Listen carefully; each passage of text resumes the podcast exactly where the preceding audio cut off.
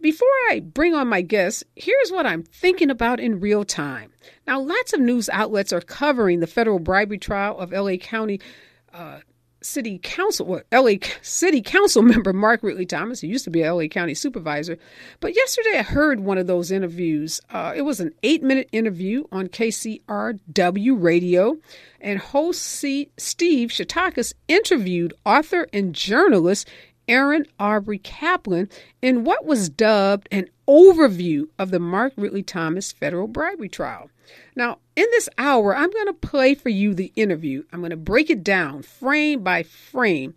And at the conclusion of this 30 minute segment, I hope you will have a greater awareness of how what goes on in a courtroom and coverage of a trial can be grossly misrepresented even by outlets purporting to provide an overview of a trial.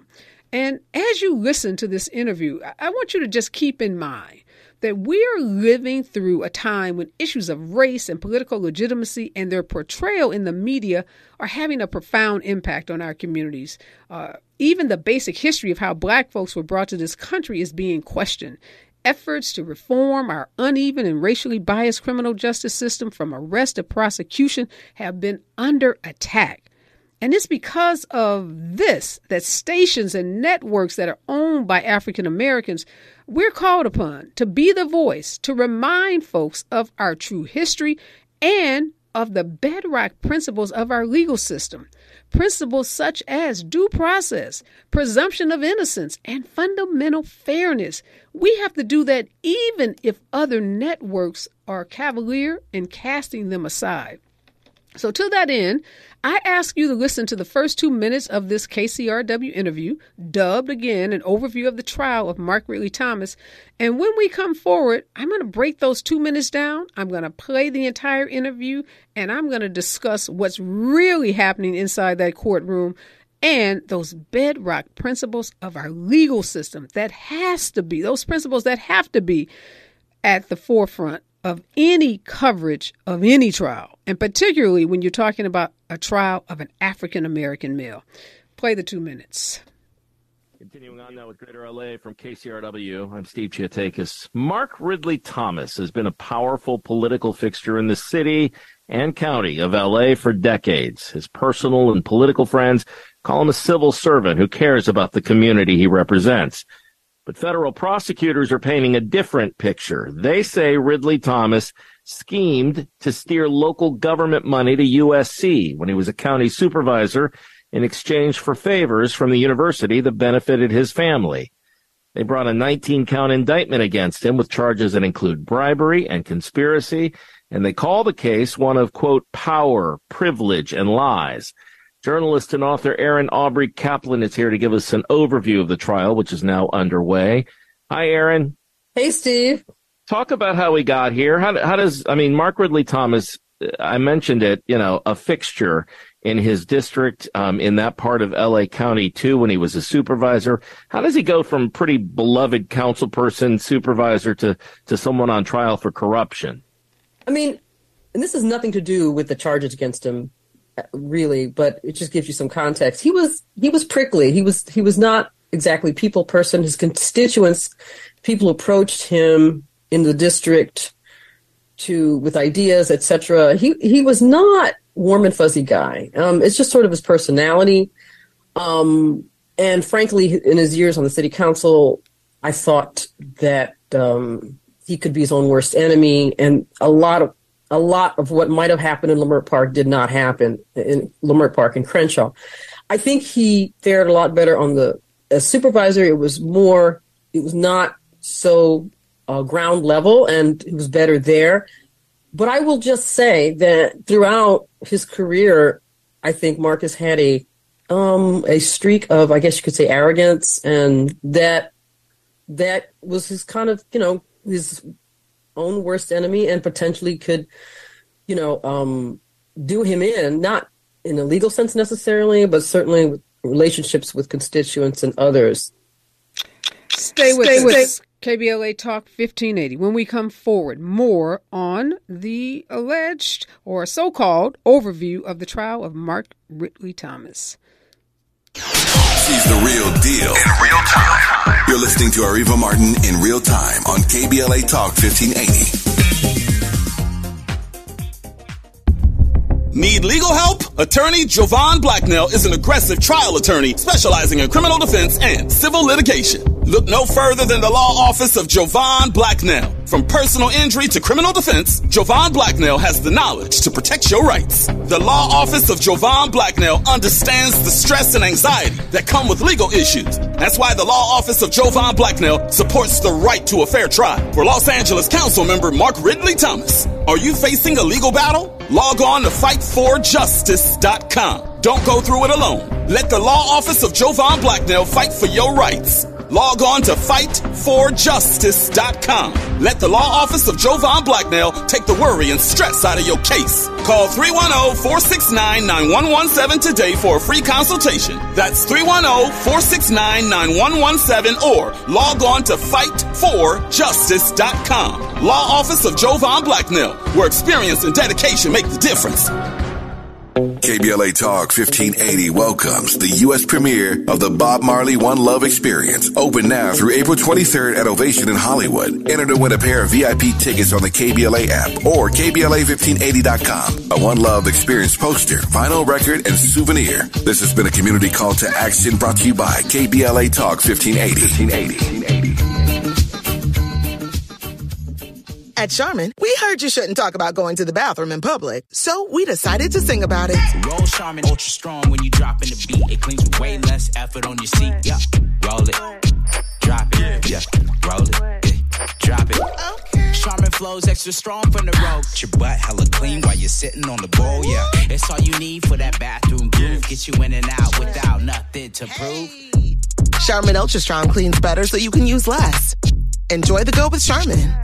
What do you mean he went searching for fresher powder? We have full classes today. Instructor down at Vesper Ski School. Toward each other to snowplow, honey, not away. She needs more ski instructors to slalom through the day to day. Pizza, fries. Whoa, Braley, no, pizza, pizza. Indeed can help her hire great people fast. I need Indeed. Indeed, you do. We instantly connect you with quality candidates whose resumes on Indeed match your job description. Visit Indeed.com slash credit and get $75 towards your first sponsored job. Terms and conditions apply.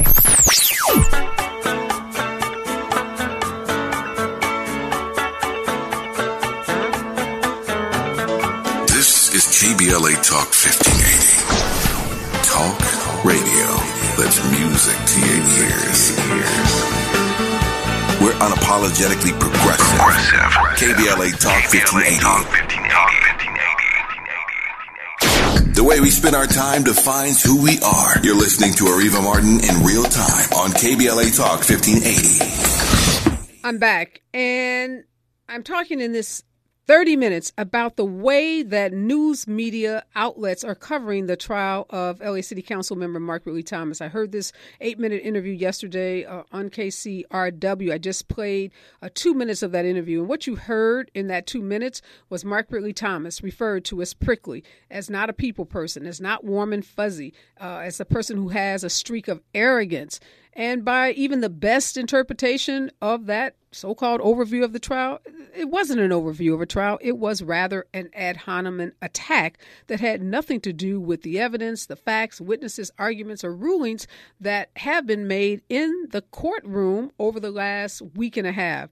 And how do I know that? I know that because KBLA is one of the few and maybe one of the only uh, radio stations that has gavel gavel coverage of the trial. We actually decided uh, before this trial began, rather than rely on assumptions, rather than rely on information that was going to be passed to us uh, second hand, third hand, but to put a justice correspondence in that courtroom, to put a experienced criminal defense attorney uh, in the courtroom that would have eyes and ears and would be able to, on a first person basis witness what was happening in that courtroom and then come to my show every day at 4:35 and report out what she saw. Tell us what these witnesses said. Tell us what happened on cross examination. Tell us what the rulings were by the judge. And that has been happening every day that this trial has been uh, going forward. And our justice correspondent, she's never mentioned the word prickly. She's never mentioned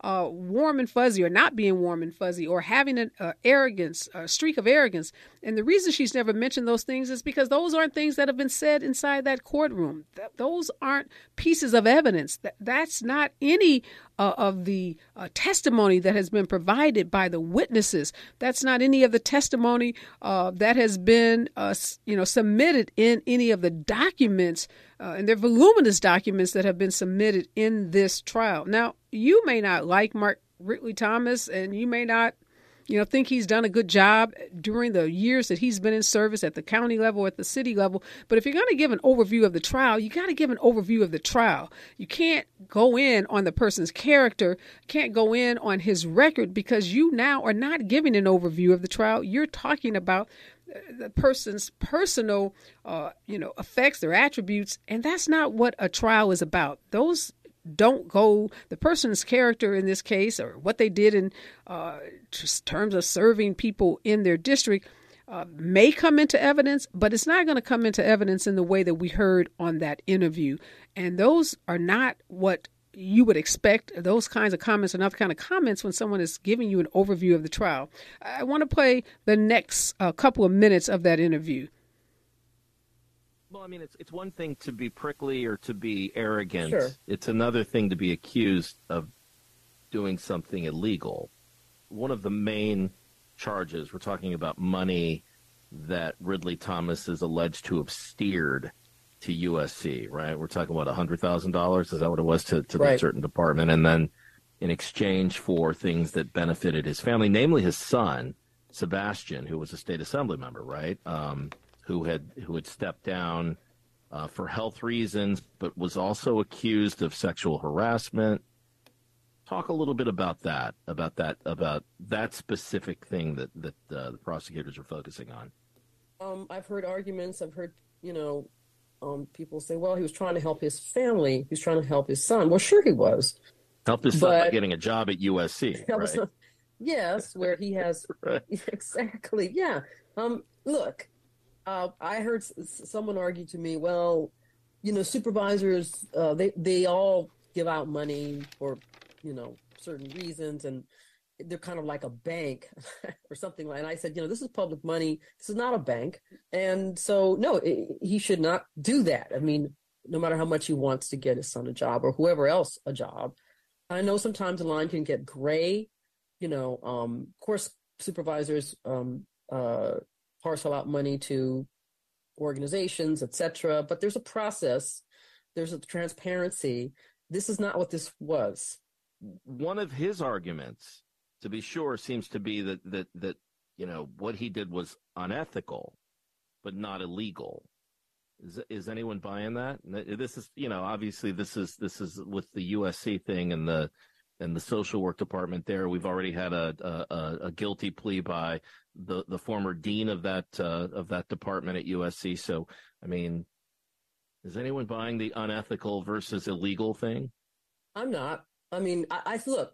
Think something certainly can be unethical without being uh, illegal. Of course, you know this investigation was ongoing. Um, it took t- it took time took us some time to get here. It looks pretty bad, frankly let's break that portion of the interview down again, frame by frame. A couple of things that were said in that segment. One, heard someone argue too. Again, that's why it's so important that you have someone in the courtroom, that KBLA has our justice correspondent. I have been covering trials for CNN, HLN, and other networks for over a decade. And those justice correspondents that CNN and these other networks send into those courtrooms, they come out and they give evidence. They give us the facts. They give us what happened inside those courtrooms. So we are opining on what has happened inside the courtroom, not on arguments that somebody said to us or somebody said to our mama or daddy or may, you know, third, fourth hand information. That is not trial coverage. Another point that was made. Uh, the biggest point is a, a conclusion. Uh, the, the guest says this is not what that was. We don't know what that was. There has been no conclusion in this trial. Mark Ridley Thomas has not put his case on. The government is still in its case. And again, from what we are hearing from Dion Raymond, our justice correspondent, the defense is poking serious holes in the prosecution's case Several of the witnesses called by the prosecution, according to our justice correspondent, have actually given testimony favorable to Mark Ridley Thomas. So we cannot draw any conclusions at this point. It would be premature to do so. And the biggest thing that I heard in that segment, which is just factually incorrect, is that Mark Ridley Thomas is arguing that his conduct will, was unethical but not illegal. When I heard that in the interview, I scratched my head. I went back to my notes. I called Dion Raymond at ungodly hour to ask her, Did I miss something? Did Mark's team argue in their opening because they haven't put their case in chief on? So they haven't put on any witnesses. So the only time that they could have made any statement about this being quote unquote unethical or illegal would have been during opening statements. So I said, Dion, did Mark Ridley Thomas's team make such a statement? And she said categorically no categorically no, that his team has never argued and you know, and definitely not in their opening statement that Mark Ridley Thomas acted in a way that was unethical. To the contrary, she said. She said that they argued in their opening statement or made the statement because technically you don't argue an opening statement, you tell the jury what the evidence is going to show. And she said they presented in their opening statement that the evidence would show that Mark Ridley Thomas acted in good faith. They said that there's going to be evidence to show what he knew and what he didn't know. There would be evidence to show what he was told and what he wasn't told. There would be evidence regarding the county contracts that are at issue. Uh, there would be evidence regarding the sexual harassment claims against his son, as well as evidence about his son's illness and the reason that his son resigned. There would be evidence about Mark Ridley Thomas's efforts to get some of the work, whether it's work around probation and reentry or work around telehealth and mental health, that that work began long before, long before there was any issue with Sebastian Ridley Thomas or the dean at USC. In fact, started as early as two or three years before the timeline that the government is relying on. She said also in that opening statement his defense said that there would be evidence that the government rushed this investigation, did not talk to key members of his staff, didn't talk to key members in the community that had vital information, but yet they talked to the employees at the university. So again, let's be clear facts matter. You can't be cavalier or loose with language, and you can't make up stuff that's happening inside a courtroom. Let's play the last segment of that interview. Um, certainly was an unethical, and you know, Mark has a degree in ethics. He he knows this, but you know, I, I just don't. I I just don't think that you know that he should be given a pass in any way. I'm and I'm very aware of all the support he has and and the arguments that this is not that serious and you know therefore he shouldn't be charged. I think that's a very slippery slope, and um, I think I don't think there should be a uh, another standard for a black politician. Although, certain you know, are they are they unfairly scrutinized uh, sometimes? For sure, but I frankly don't think this is the case. And you know, but again, the trial will will resolve this one way or the other.